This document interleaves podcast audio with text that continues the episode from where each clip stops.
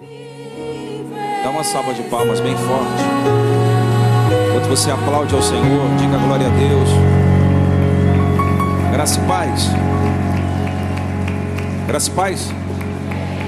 Cumprimenta quem está ao seu lado aí. Manhã de calor, manhã de milagres. Eu particularmente gosto dos dias quentes. Tanta gente bonita.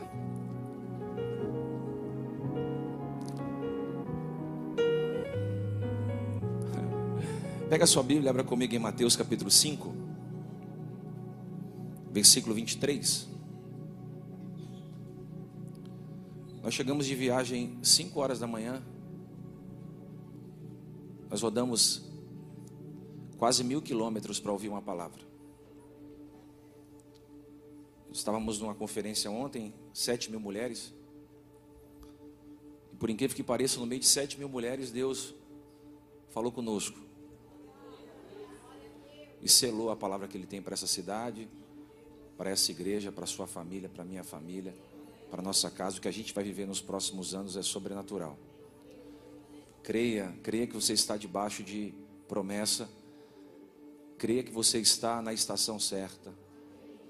Você não está na igreja errada. Você está no tempo certo. Então não se mova nem para a direita nem para a esquerda, espere a nuvem de Deus te guiar. Quem se move debaixo da nuvem de Deus são aqueles que nos próximos anos vão viver o que nunca viveram. Muita gente não está vivendo o que Deus prometeu porque saiu debaixo da nuvem. Você anda debaixo da sua nuvem, não da nuvem de Deus, anda na nuvem de Deus. O que, que Deus está falando? Faça.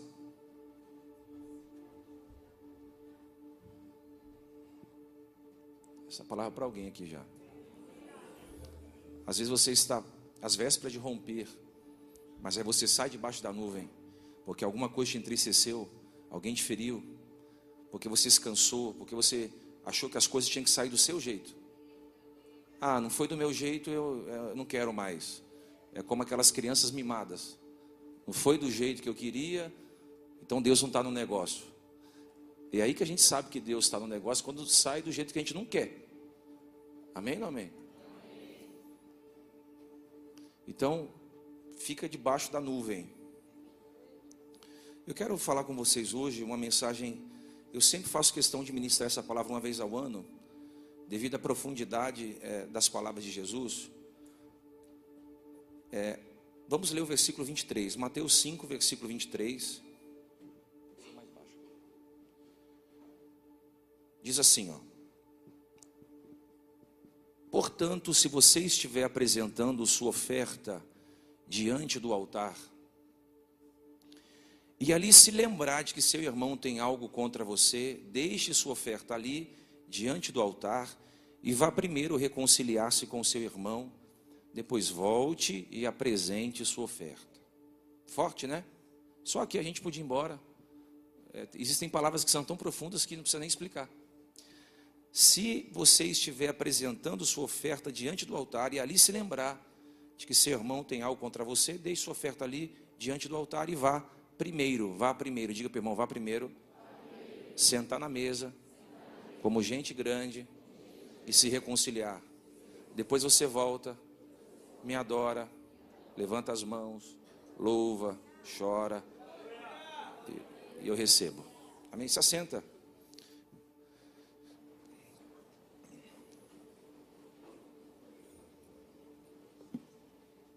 Eu gostaria de começar a minha fala. Eu gostaria de começar a minha fala dizendo que todo relacionamento, por mais maduro que seja, ele vai ser quebrado ao longo da vida. Todo relacionamento, por mais maduro que seja, ele vai ser danificado ao longo da vida e vai precisar de algumas manutenções. Eu tenho aprendido que na dialética da vida, na dialética da vida, você é amado e odiado ao mesmo tempo. Na dialética da vida, a mesma pessoa que te ama hoje pode te odiar amanhã. Ao longo da vida, você vai amar pessoas e vai odiar pessoas. Ao longo da vida, você vai se aproximar de pessoas e vai se distanciar de pessoas. Essa é a dialética da vida. Por isso que a Bíblia diz que não é bom que o homem ande só. Por que, que não é bom que o homem ande só? Porque sozinho o ser humano nunca vai conseguir compartilhar com o outro a sua melhor versão. Não é bom que o homem ande só, porque sozinho você se transforma em uma ilha. E uma vez ilhado, você acaba não tendo com quem dividir quem você é. A Bíblia em todo tempo está falando sobre a importância dos relacionamentos. Olha o que a Bíblia diz, em Provérbios 27, versículo 17: Como o ferro afia o ferro, assim um amigo afia o outro. O que o proverbiano está dizendo? Está dizendo sobre a importância de mantermos os relacionamentos em dia. Ele está dizendo, assim como o ferro afia o ferro, é na convivência que você tem com quem é diferente de você que você vai amadurecer para viver a vida. O salmista está dizendo que é na convivência com as pessoas que você é aconselhado e que você também é corrigido. Por isso a beleza da vida está na convivência. Porque quando você passa a conviver junto com alguém, você descobre se esse alguém é de verdade ou se esse alguém é de mentira. É na convivência que você descobre quem está no mesmo propósito e quem está fora da visão. É na convivência que você mantém as pessoas perto e você opta por manter as pessoas longe. Eu amo esse versículo aqui, porque Jesus é extremamente desafiador. Jesus está nos propondo um acerto de contas. O que, que eu disse? Vai aguentando o calor aí hoje. Jesus vai nos propor um acerto de contas. Ele vai dizer o seguinte: você está chateado com alguém? Magoado com alguém? Ressentido com alguém? Você não conseguiu virar a página devido a uma situação que aconteceu? Então tenha maturidade para chamar esse alguém que você se encontra em alguma debilidade relacional, senta na mesa com esse alguém e tenha maturidade para conversar com esse alguém e expor aquilo que o seu coração não gostou. Olha como esse versículo é poderoso. Ele está dizendo o seguinte: tenha maturidade para sentar na mesa e resolver as suas pendências. Por isso ele diz assim, ó: se você estiver apresentando a sua oferta no altar e se lembrar, o problema é que a gente sofre de amnésia espiritual. A gente se esquece de muita coisa das quais não deveríamos se esquecer. E lembramos de muitas coisas que não deveríamos lembrar. Jesus está dizendo: se você se lembrar, ou seja, há uma possibilidade de você esquecer. Se você se lembrar que algum irmão tem algo contra você, antes de você entrar no culto para ofertar, deixe a oferta ali, diante do altar, e vá primeiro se reconciliar com seu irmão, depois você volta e apresenta a oferta. Como quem diz: se você tem um problema com alguém, ou se alguém tem um problema com você, porque às vezes você não tem problema com ninguém, é o outro que tem um problema com você. Às vezes você não tem uma, uma queixa com o outro, é o outro que tem uma queixa com você. Às vezes você nem sabe, mas o outro está com o coração ressentido. Você percebe, porque as pessoas percebem. Você percebe quando alguém está chateado com você pelo aperto de mão, sim ou não? Você percebe quando alguém está chateado com você pelo desprezo que te dá pela indiferença que oferta na sua vida. Você percebe que as pessoas estão indiferentes com você pela forma que responde uma mensagem, pela forma que se comporta, pela forma que se expõe, pela forma que te evita, sim ou não? Você percebeu que alguém está te evitando? Percebeu que alguém está ofertando na sua vida indiferença? Você percebeu que você estava no mesmo caminho da pessoa e a pessoa virou o caminho e foi para o outro lado? Jesus está dizendo o seguinte: chame essa pessoa. Isso aqui é evangelho, tá? Chama essa pessoa na mesa. Vem cá. Eu não vou cantar, não vou pregar, não vou louvar, não vou ofertar, não vou entregar o meu, a minha oferta, não vou falar em línguas, nem vou levantar as mãos antes de saber o motivo que você está de cara feia comigo ou eu de cara feia com você. Vem cá, irmão.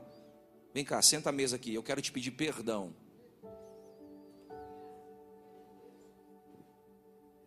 Você quer libertar alguém das muralhas existenciais que habitam o coração de quem não perdoa? Chame esse alguém e peça perdão. Aí a pessoa vai dizer, mas perdão do que? Se você não me fez nada. Se ela disser isso, é porque ela, você, você, ela, está sentida com você, mas não tem humildade para dizer, eu te perdoo, meu irmão. Porque geralmente os hipócritas dizem, não, você não me fez nada, não, fez sim. Se não tivesse feito, você não estava com essa, essa cara de. de... Ah. Aí você não me fez nada, não, perdão do que? Se falar assim, esquece. É melhor falar, não, irmão, verdade, que bom que você me procurou, me dá um abraço aqui, está tudo resolvido entre a gente, que Deus te abençoe, abençoe minha vida, abençoe sua vida, está tudo certo entre a gente. Geralmente as pessoas que não conseguem liberar perdão falam, não, mas você não me fez nada. Aí quando sai daí você vai, você viu que irmã hipócrita? Eu pedi perdão para mim, nossa, eu nem suporto olhar na cara dela, aquele. É assim, geralmente é assim, porque os crentes têm dificuldade de perdoar. Os crentes cantam sobre perdão, os crentes falam sobre perdão, eles adoram devocionais que falam sobre perdão. Crentaiada é terrível, crente adora ler sobre perdão. Coisa linda, perdão. Aí no dia que tem que perdoar, o diabo fala: Não vou deixar você perdoar. Aí, aí Deus te traz na ceia para você ouvir uma palavra de encorajamento. Deus fala: O melhor encorajamento que tem é se abrir o seu coração, pegar cloro, cândida, sabão e vassoura. Limpar teu coração e dizer: Ó, vou virar o ano com o coração sem pendência nenhuma. Não carrego no meu peito pendência nenhuma. A proposta de Jesus, esse domingo quente de Santa Ceia, é: coloque as cartas na mesa. Chame dois, três, uma pessoa que seja, chame uma testemunha e vomite as insatisfações que você tem em relação ao outro irmão, ou se o outro irmão tem alguma pendência com você, arranca na marra a insatisfação do coração dele e fala: Quero saber, põe aqui. A palavra verdadeira de Jesus é: coloque os pontos nos is. Diz para o seu irmão: chegou o tempo de colocar os pontos nos is. Não é pontos, não é tempo de meias verdades. Não é tempo de ofertar indiferença, desprezo, rejeição. Nós passamos essa fase. Meninos ofertam indiferença. Meninas ofertam rejeição. Homens não precisam disso. Ainda mais se somos sarados. Porque a nossa igreja é sarando, ou seja, é um processo. Ninguém se sara do dia para a noite. Nós vamos sarando aos poucos. Mas não dá para ficar doente a vida inteira. Aleluia. Quem ama oferta amor. Quem foi curado oferta cura. Quem já apanhou tenta não bater em ninguém. Amém? Quem sabe a dor de uma rejeição não rejeita. Quem sabe a dor da indiferença não oferta indiferença. Coloque os pontos nos is, tenha maturidade para sentar na mesa como gente grande e resolver as pendências tenha maturidade para consertar uma relação que quebrou. Pastor, a pessoa não quer falar comigo, vai falar comigo à força.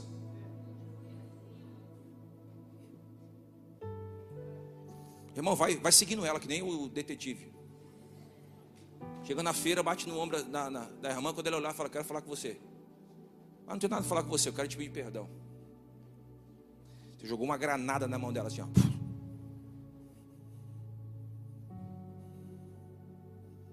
Mas você não me fez nada. Não, é por isso mesmo. Eu vou entrar em uma estação cuja qual é proibido entrar com bagagens, ressentimentos. Hã?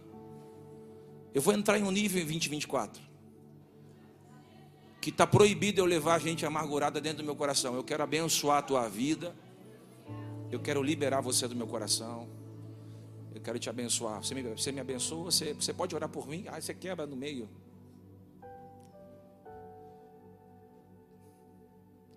Eu amo Jesus porque Ele está dizendo: Ô Diego, antes de você pregar, antes de você profetizar para alguém, entregar revelações para alguém, se você souber que alguém está chateado que você se reconcilia, oferte ao outro a possibilidade de se arrepender. E aqui muita gente é reprovada por Deus porque não consegue perdoar. Não consegue sentar na mesa para resolver um conflito, não consegue tirar as pedras do caminho. Muita gente aqui, muita gente está sendo reprovada por Deus porque não tem estrutura emocional para virar a página, para se libertar da falta de liberação de perdão. Observe como as pessoas resolvem um problema hoje, ao invés de sentarem na mesa e resolverem como gente grande, prefere virar a cara. Você lá e eu aqui, pronto, acabou. Olha como as pessoas resolvem um problema hoje. Ah, eu corto relação. Os mais infantilizados dizem, eu vou bloquear no Instagram. Ah, não vai ver nada meu. Aí a pessoa faz um fake. Carolina Dickman, ponto 2, ponto 3, desgramada. Aí sabe tudo da sua vida e mais um pouco. Aí você bloqueia ela, ela faz outro. Né? Não resolve bloquear no Instagram, não resolve se. Não resolve nada, resolve é perdão. Perdão resolve tudo. A pastor, é, escuta, eu já pedi perdão e já perdoei, mas parece que não resolveu. Você fez a sua parte diante dos homens e Deus vai fazer a parte dele diante dos homens dos quais você liberou perdão ou perdoou. Aleluia. Tem que sentar não é ofertar distância, não é guardar mágoa, não é guardar ressentimento no seu coração. Eu vim só te lembrar das palavras do apóstolo Paulo, quando disse às igrejas das quais pastoreava: Nós não somos agentes de confusão, nós somos agentes de reconciliação. Nós não somos agentes de guerra, nós somos agentes de pacificação, nós somos embaixadores da paz. Amém? Por isso que o autor aos Hebreus diz: se possível for, mantenha comunhão uns com os outros. Se possível, há uma possibilidade de não ser, como há uma possibilidade de ser, mas se depender de mim, vai ser. Amém? Amém? Posso dizer algo aqui? A vida está cheia de pessoas que não conseguem perdoar. Se você não perdoa aos olhos de Deus, você é como um defunto existencial. Se você não perdoa aos olhos de Deus, você é como um cadáver como um sacófago, como um mausoléu. Se você não se perdoa ou não libera perdão, você é como um sepulcro caiado descrito por Jesus, belíssimo por fora, linda por fora, apodrecida por dentro. O que é perdão? É deixar ir.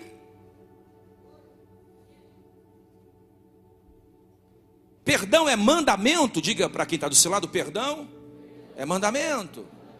Perdão é mandamento, eu devo perdoar. Perdão não é opção, perdão é estilo de vida, eu devo perdoar. E conviver, conviver é processo. Eu escolho ou não. E se escolhi perdoar e conviver, é um processo para que seja retomado a confiança novamente. Vou confiando novamente a partir de que você vai me mostrando que você mudou Vou confiando novamente a partir do momento que você demonstrou que você transformou-se. Vou confiando novamente a partir do momento que você errou aquela vez, mas não errou mais, porque você amadureceu aprendeu com o seu erro. Olha aqui, o erro, ou ele é professor, ou ele é um sepultador, ou ele é um, um, um coveiro. Ou você aprende com seus erros, ou seus erros vai sepultar você. Posta essa frase e diga para alguém: ó, ou você aprende com seus erros, ou os seus erros, vamos. Diga para quem está falando, você aprende com os seus erros, ou os seus erros vai sepultar você. Você escolhe. Como é que as pessoas resolvem um problema hoje? Atrás de um computador ou com um smartphone na mão. Eu não tenho coragem de falar o que eu quero, então eu escrevo o que eu não tenho coragem de falar. Hã? O que, que você faz quando, você, quando alguém dá uma indireta para você? Não faz nada, irmão. Vai para o quarto. Fala, papai, eu estou com vontade de ir lá e quebrar tudo. Mas eu vou, eu vou, eu vou, eu vou te ofertar, Senhor. Olha aqui a pessoa, não quero briga, mas ao tempo todo essa pessoa, tá aí Deus vai entrar na causa. Porque se você entra na rede social das pessoas, você vê o tempo todo elas tentando provar alguma coisa para alguém. Aleluia. Não vá para trás de um computador dar indiretas para ninguém, nem jogar na cara do outro que a outra pessoa fez. O que, que eu tenho que fazer quando alguém me ferir? A Bíblia diz, Mateus 18, versículo 15: Se o seu irmão pecar contra você, vá até ele a sós, mostra-lhe o erro. Se ele der ouvido, você ganhou o irmão.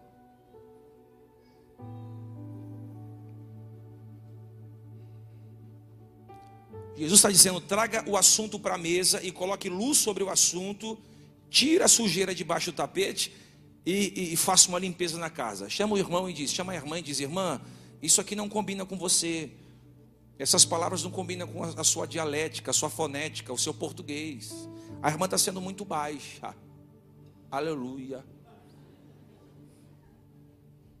E para eu não me relaxar ao nível de nanismo espiritual da irmã, eu estou te chamando para dizer que isso aqui não foi legal. Eu não acho legal a senhora fazer isso aqui em casa, comer e não lavar louça. É, Deus está falando aí. Eu não acho legal fazer isso que você fez. Eu não acho legal você se comportar como se comportou. Mas olha, eu te amo, olha, vamos tentar resolver isso aqui. Ofertou ao. Aí a Bíblia diz: se te ouvir, ganhou um amigo.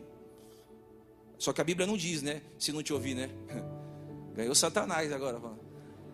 Não te ouviu, a pessoa vai ficar com raiva de você. Quem que é fulano que é para dar lição de moral em mim?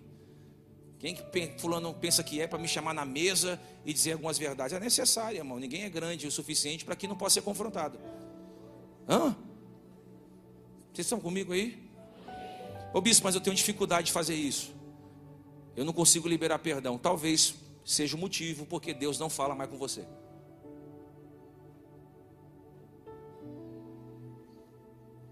Eu vou falar de novo isso aqui que você fundiu a cabeça agora, né? Pastor, mas eu tenho dificuldade de liberar perdão ou de pedir perdão e também de perdoar. Talvez seja o motivo pela qual Deus não fala mais com você. Você canta, você adora, você congrega, você jejua, você sobe o monte, você dizima, você escuta louvores no seu carro, você até chora. Mas se você tem dificuldade de perdoar, o céu fica em silêncio. Por quê? Porque Deus se aproxima de mim à distância que eu me aproximo do meu irmão. Espera aí, vou te explicar. A distância que eu estou da Luana é a mesma distância que eu estou de Deus. Se eu me distancio das pessoas, Todo mundo me feriu, porque tem gente que é assim, né? Todo mundo me feriu, todo mundo me machucou. Ai, ninguém presta. Deus fala: ninguém presta, só você. Então vamos distanciar de você também, que eu vim para os doentes. Prefiro ficar sozinha, porque sozinha eu não sofro. Eu prefiro viver minha vida na solidão. Essa solidão voluntária só está te levando para a morte. A mesma distância que Deus está de mim é a mesma distância que eu estou da Lica. Porque para Deus o que importa é eu estar perto de você. Para que Ele também possa estar perto de mim. Ele é pai de todos os filhos, não é só pai de um filho só. Amém? Deus não escolhe um filho e fala, você é só pai do Diego agora, do Gessé não. Não, ele é pai do Gessé, ele é pai do Diego, ele é pai da Priscila, ele é pai da Luana, ele é pai de todos. E quer ver uma coisa ruim? É quando um pai tem dois, três filhos ou mais e os filhos ficam sem se falar. Pensa numa raiva que o pai sente, é ou não é? Quem tem dois, três filhos aqui sabe quando os filhos brigam, o pai fica irado. É a mesma coisa quando a gente está em um litígio com alguém, não libera perdão, não senta na mesa, não perdoa, o pai fica irado com os dois. Deus fala, aí o pai fala assim: enquanto vocês não fizerem as pazes, estão de castigo os dois, é não é? Quem tem mais filhos sabe o que é isso, né? Quem, se vocês não se resolverem, está de castigo os dois, é a mesma coisa a Deus. Enquanto vocês não resolverem, eu estou em silêncio com vocês. Vocês vão ler Bíblia, vocês vão entrar em culto e sair vazio. Tem gente que entra aqui, entra vazio, sai vazio. Não, irmão, pode pregar qualquer pregador. Eu posso trazer o pregador mais revolucionário da nação, pode cantar o cantor mais extraordinário do mundo. Vai entrar vazio, vai sair vazio. Vai entrar sem Deus e vai sair sem Deus. É difícil ouvir essa palavra, mas é verdade. Tem gente que vai entrar e vai ouvir e vai ser ministrado e vai dizer: Vou dar uma resposta. Eu vou dar uma resposta, porque eu aprendi uma coisa: quando a palavra para você, você tem que pegar. Eu estava na conferência ontem, o pastor falou: é, é, os americanos, quando a palavra vem no coração, eles pegam a palavra e dizem para mim. O brasileiro fala: está falando com você, hein? Hum. Fala Deus, mas está falando que é para é a irmã lá. Deus está falando com a gente, amém? Amém? Olha, não deixe os céus se fecharem diante de você. Já libera hoje perdão, já libera fala Deus, eu não sei quem está chateado comigo e eu estou chateado com 250 no mínimo, mas eu vou liberar perdão, vou arrancar fulano, eu vou tirar, eu quero que meu coração esteja limpo. Aleluia. Se o seu coração estiver cheio de mágoa, de rancor, de ressentimento, de sensação de vingança, de situações mal resolvidas, é, Deus não vai conseguir te abençoar, mesmo podendo todas as coisas, sendo soberano em todos os seus propósitos porque a maneira que você perdoa, você é perdoado, libera perdão, você também recebe perdão. Você precisa liberar perdão e receber perdão em nome de Jesus. Receba essa palavra no seu espírito. O diabo não quer que você perdoe. Satanás não quer ver você perdoando ninguém. Satanás quer te deixar dentro de uma cadeia de egoísmo.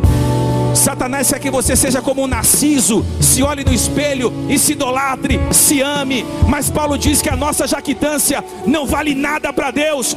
Tiago diz: Deus resiste o soberbo, mas dá graça aos humildes. Chacoalha três ou quatro e diga assim: acorda, irmão, vamos. Recebe soro de Deus na sua veia aí para você acordar, vai. Ei, chacoalha ele diga assim: ó, Deus quer te usar como instrumento de reconciliação. Agora olha aqui, ó. Pastor, não tem um problema com ninguém, pastor. Aí tá alguém brigando, você entra e seja o pacificador. Ou vem cá você aqui, você também, vem cá. vai, vai, vai brigar não, vai pedir perdão. Porque o crente é isqueiro, né? O irmão, você vai deixar? Ai. Irmão, pensa num povo isqueiro, irmão. Tô mentindo não? Pensa num povo que acende uma sarica assim, ó. É. Aí não tem problema com ninguém, mas gosta de isqueirar, irmão. Eu não acredito que o bispo falou isso para você. Não, eu ia embora da igreja. Mas tem uma porta aqui, tem uma lá, vai ter várias. Aí não acredito que a sua sogra falou isso para você, que cobra, nossa, mulher venenosa. Por que, que não fala, pô, mas releva essa situação, pô, perdoa, olha que diferença que faz, irmão. A diferença de ter um amigo pacificador e de ter um amigo pólvora.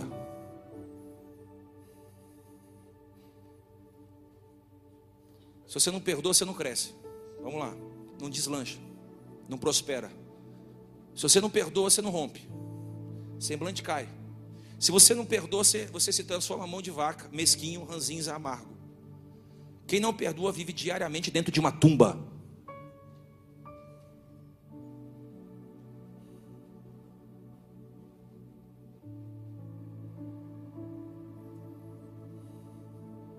Quem não perdoa vive diariamente dentro de uma tumba.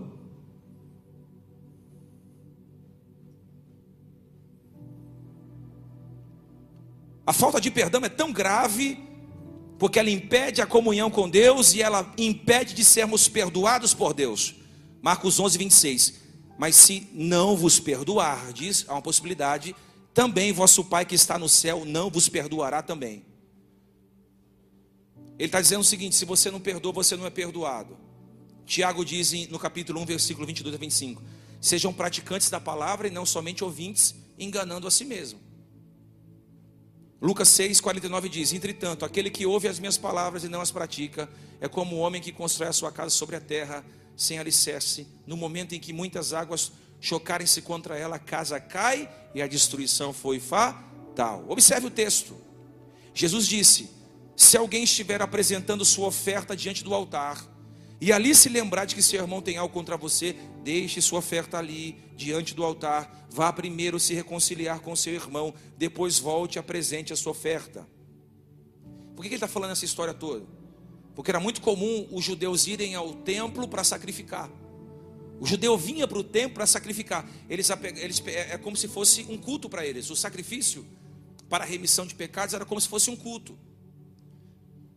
A gente não canta aqui, levanta as mãos, oferta e se abraça, ouve palavra, tem comunhão. Então, o judeu também tinha esse propósito. Mas eles iam ao templo, a, a, entretanto, para ler a lei, a Torá, mas também para sacrificar.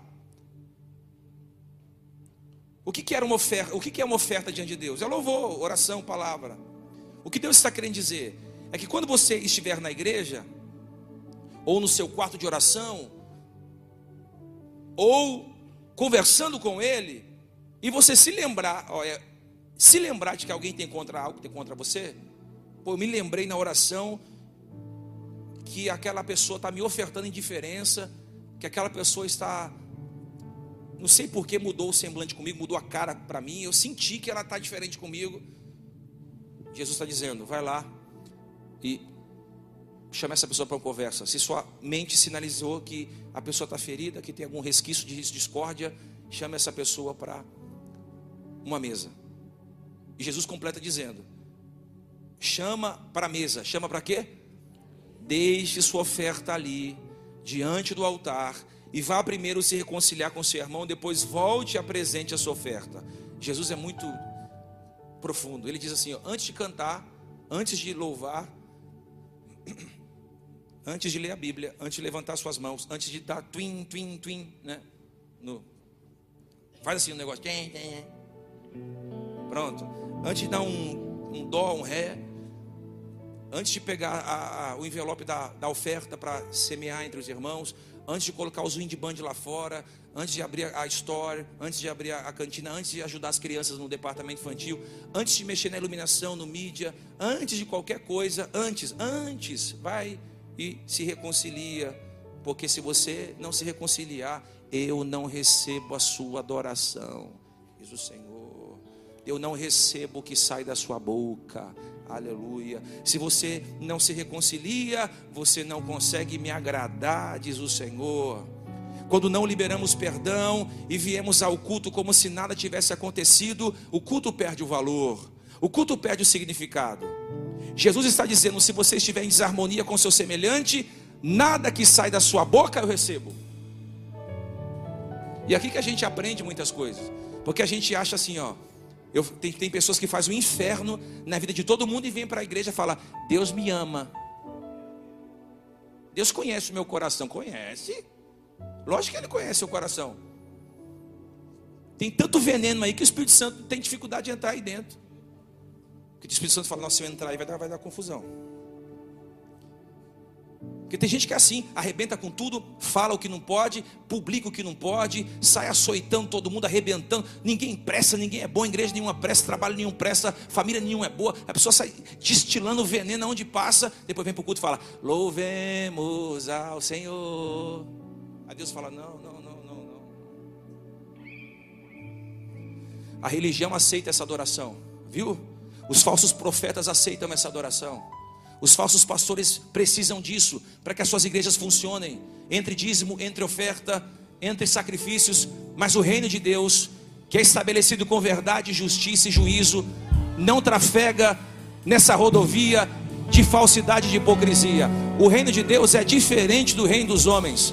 Quem perde é quem ganha. Amém, aleluia. A Bíblia diz que bem-aventurados são os misericordiosos, porque eles verão a Deus. Bem-aventurados os pacificadores, porque eles serão chamados de filhos de Deus. Bem-aventurados que choram, porque serão consolados. Bem-aventurados aqueles que têm fome e sede de justiça, porque eles serão saciados, diz o Senhor dos Exércitos. Bem-aventurados sois vós, quando ouvires uma palavra como essa, e não aqui só como um telespectador ouvindo a mensagem, dizendo isso é bom, isso não é. É dizer, Deus, tudo é para mim. Vou comer tudo que colocou na mesa hoje, porque se Deus está falando hoje, pode acontecer alguma coisa amanhã, e Deus é preventivo. O que, que eu disse? Deus é. Deus previne hoje para remediar amanhã. Eu sinto a glória de Deus Pai Todo-Poderoso aqui. Chacoalha teu irmão, fala, falta um mês para o ano terminar. Falta poucos dias para o ano terminar. Toma um banho de água hoje, vai. Toma um banho da palavra hoje, diz Deus. Vou limpar meus pés, vou limpar meus olhos, vou lavar meu coração, vou liberar perdão.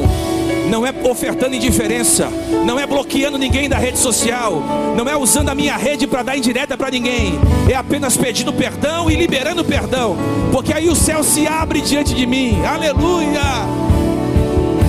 Enquanto Saul queria matar Davi, Davi estava orando por Saul.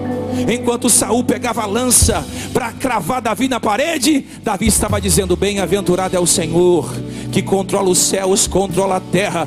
Enquanto Saul queria ofertar desgraça, Davi queria ofertar amor. O que, que acontece? Saul é morto pela própria espada, se suicida. E Davi, o reino de Davi se perpetua. Oh Espírito Santo.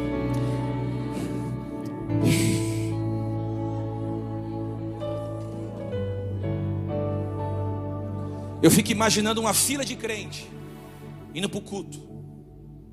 A irmã Zenaide com cabrito. O Antônio com a pombinha. O irmão Bandeide com uma rolinha. Todo mundo na fila. Vai para onde, irmã? Vou sacrificar. Falei mal do fulano ali, eu quero vou matar um bode agora para ver se Deus limpa minha língua. Aí o outro, e você? Não, eu cometi um pecado gravíssimo.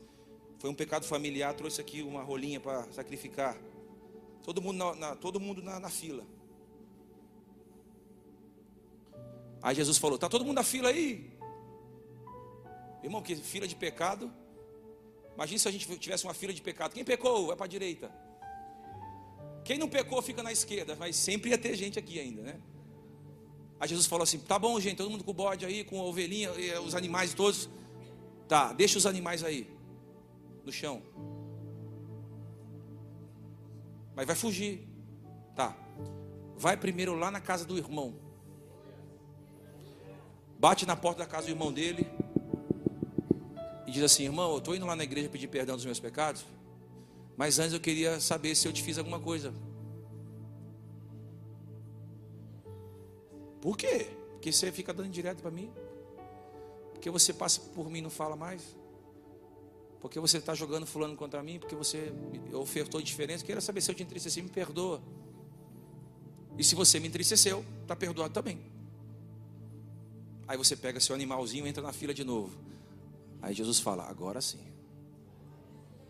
Agora eu recebo seu cabrito, seu novilho, sua pomba, suas rolinhas. Deixe sua oferta diante do altar. Vá primeiro se reconciliar com seu irmão. Depois volte e apresente a sua oferta diante de mim. Por quê? Porque para Jesus culto não é externo. Você não entendeu? Vou falar de novo. Culto não é aparência, não é estética. Culto não é envelope gordo. Culto não é cantoria, culto não é levantar e abaixar das mãos, levanta, abaixa, levanta, abaixa, e isso às vezes cansa. Culto é quebrar barreira de relacionamento com o irmão. Culto é derrubar muralhas. Por isso que o proverbiano diz: um irmão ofendido é mais difícil de ser penetrado do que uma cidade muralha. Aí Jesus diz: vai lá, quebra a muralha que faz com que ele fique diferente com você, pede perdão. O meu reino não é um reino de muralhas, o meu reino é um reino de mesa. No reino de Deus não tem muralhas, você lá e eu aqui. O reino de Deus é um, é um reino de mesa. Sempre há espaço na mesa para quem se arrepende de verdade, para quem quer, para quem está pedindo perdão de verdade, para quem colocou a verdade na mesa. Aleluia.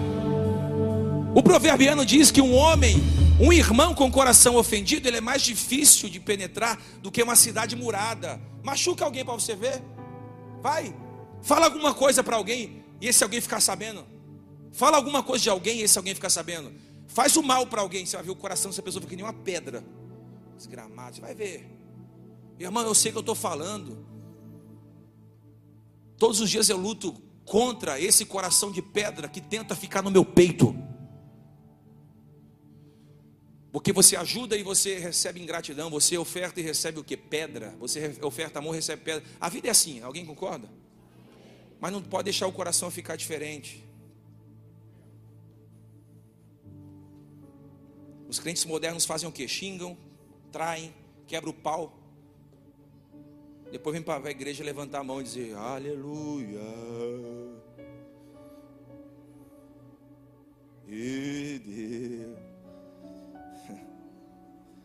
Posso falar um negócio? Isso aqui você vai se escandalizar assim ou não? Ainda bem que você é sua família, né? Pode falar? Deus está falando, se você não se reconciliar, teu culto não tem valor nenhum para mim. Ah, mas eu vou fazer o Pix, de ajuda em nada.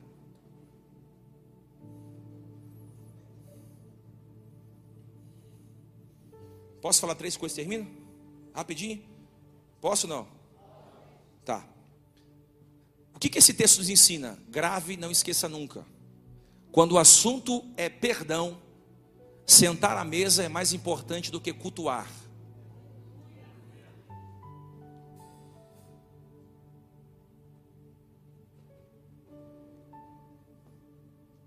Doideira isso aqui, né? Posso falar?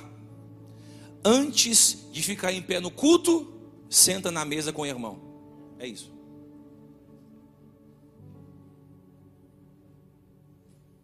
Tenha maturidade para consertar o que quebrou.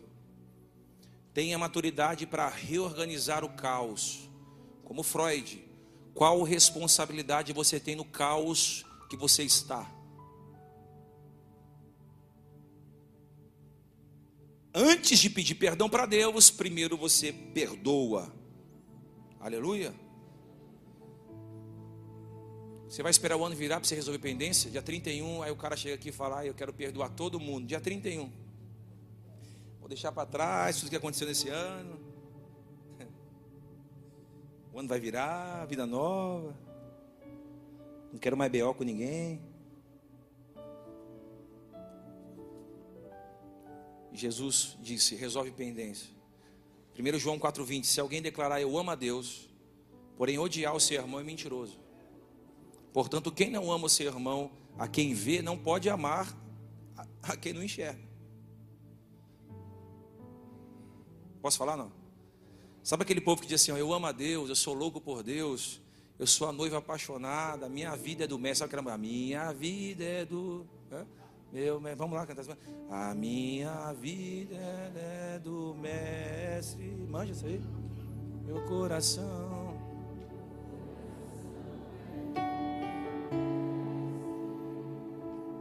Meu caminho.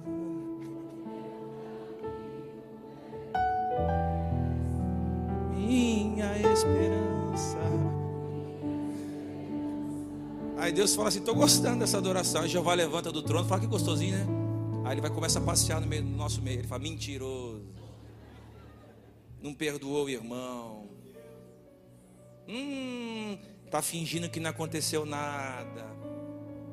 Hum, virou a cara para a irmã quando entrou na igreja. Olha, tô, a minha vida. É... Aí o senhor fala: hum, mentira. Tá quebrando o pau com o marido, dormindo na sala e o outro na, na, na, na, na cozinha. Porque tem mulher que é tão ruim que fala, vai dormir na cozinha, no chão. Ah, tá cantando a minha vida do mestre, tá sem falar com o pai. Olha que bonitinha. Tá sem falar com a mãe, olha. Olha que linda. Olha que bonitinha. Tá odiando o pastor, olha que bonito. Eita, que lindo. Olha lá. Odeio o pastor na alma dela. Fala, eu odeio esse pastor. Mas não falta um culto. Aí Deus fala: Não recebo a sua adoração. Não faz sentido para mim. Esse negócio é do mal. Vai, vai perdoar seu irmão.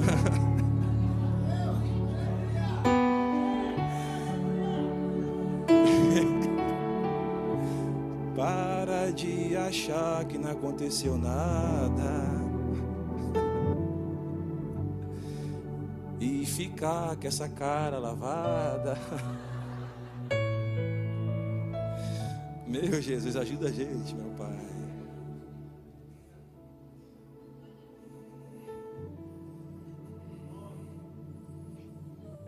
Não sei se eu paro aqui, se eu vou embora.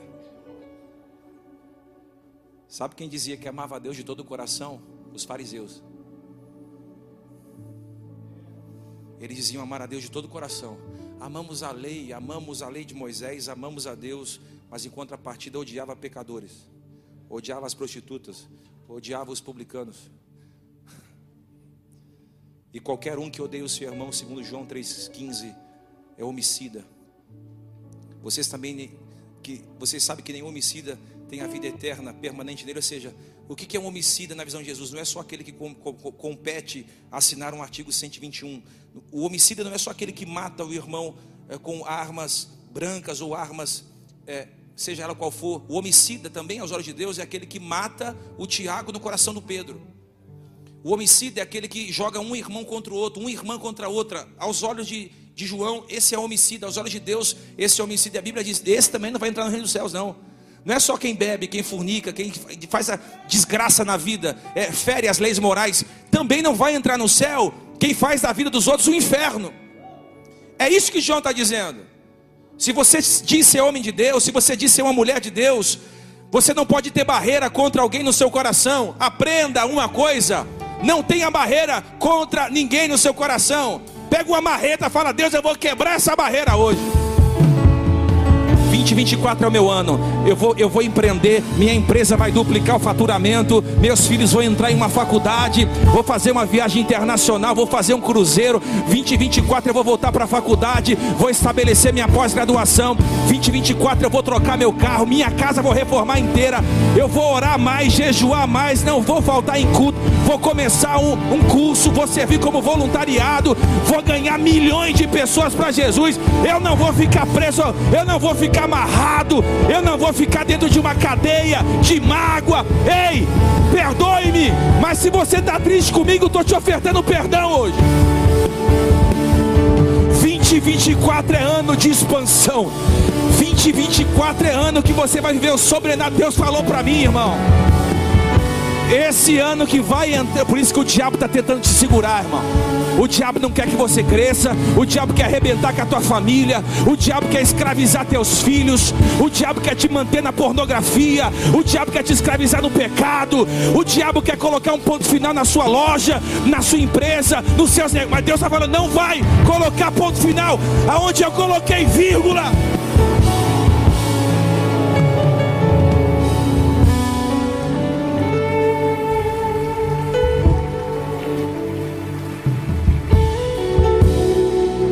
Deixar minha rolinha aqui, vou deixar minha ovelhinha aqui, vou deixar meu carneirinho aqui e vou pedir perdão para o irmão. Irmão, você me perdoa, perdoo. Aí eu volto, pego a minha oferta, vou diante do altar e quando eu coloco a minha oferta diante do altar, o Senhor se agrada.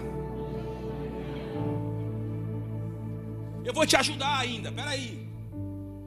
Pastor, o que é perdão? Irmão, deu quase 15 milhões de views o Rios do Perdão. No meu deu quase oito e pouco e as outras páginas viralizou. As pessoas me perguntam, mas perdoar, o que é perdoar? Perdoa, já falei no vídeo, assiste lá para você dar mais views. É. Eu vou ajudar você. Perdoar não necessariamente é conviver. Diz que convivência é um processo. Perdoar não significa andar junto de novo, a menos que você queira e a pessoa oferte confiança. Perdoar não significa que você vai ser amigo íntimo de novo, a menos que você queira e a pureza do coração daquela pessoa ficou evidente. Aí você volta.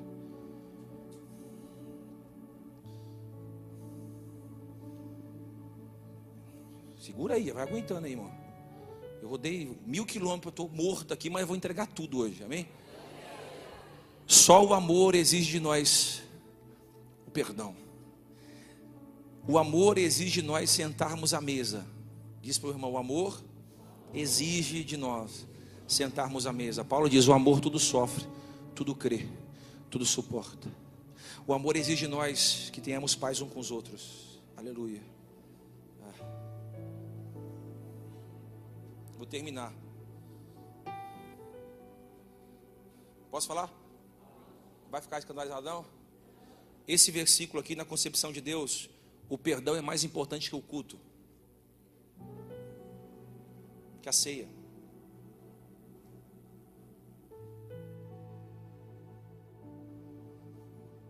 O fariseu estava tava sem falar com. O fariseu não falava com ninguém, mas vinha para o culto, sacrificava, ofertava, dizimava e. Estava falando para a Luana, brincando com a Luana ontem. Há um ano atrás a gente estava no lugar, né, Luana? E a gente tinha uns, uns, uns famosinhos assim, né? E eu, eu, quem não é famoso fica tudo besta, né? Nossa, vou falar com ele, né? Vou falar com ela. E a gente passou pela pessoa querendo falar com a pessoa, a pessoa fez assim, ó.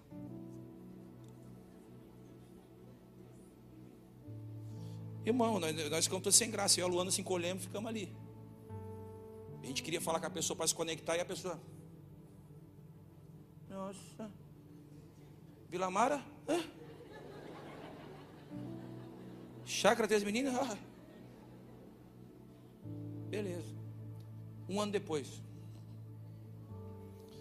Essa mesma pessoa está na sala. Aí chegou os caras do Vila Mara. Aí a pessoa, Bispo Diego? Cara, eu tô vendo teus vídeos. Aí eu, hã?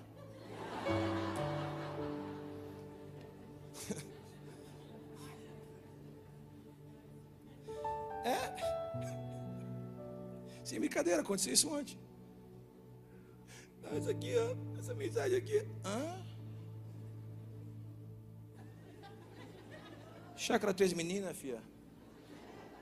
Vem de blindado, porque o negócio ali é estreito. Vai, vem. Olha para alguém e diga assim: a sua vida vai mudar. Que até quem não gostava de você vai passar a gostar.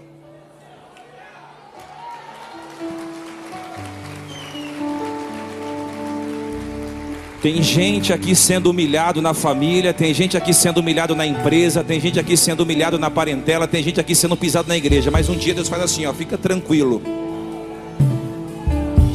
Eu faço uma reviravolta na tua vida tão grande que até quem te olhava de cima para baixo, de baixo para cima, de tudo quanto é lado, vai começar a aprender a te admirar, diz o Senhor dos Exércitos.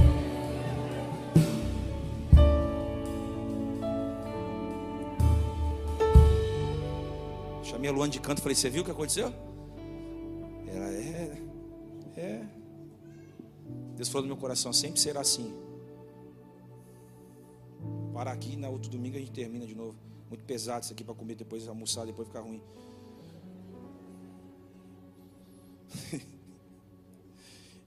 Eita.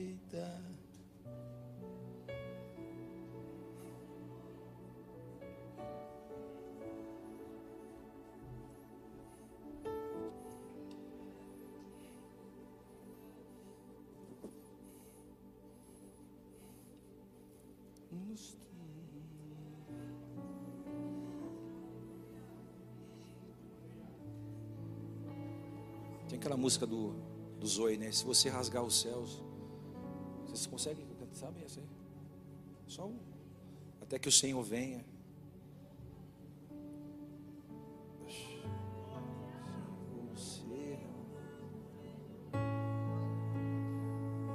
Quando os obreiros vão preparando a ceia, queria que você ficasse em pé e viesse correndo aqui, pastor. Eu preciso perdoar alguém. E eu também preciso liberar perdão a alguém que me feriu. Pastor, eu, eu tenho, muita dificuldade, tenho muita dificuldade em perdoar. Muito. Eu fui abusada na infância, eu fui, eu fui traída, eu, eu apanhei. Me prejudicaram muito, pastor. Eu, se você souber da minha história, mas eu queria que você saísse do seu lugar, não sei o que. Até que o Senhor venha, nós não vamos dar descanso.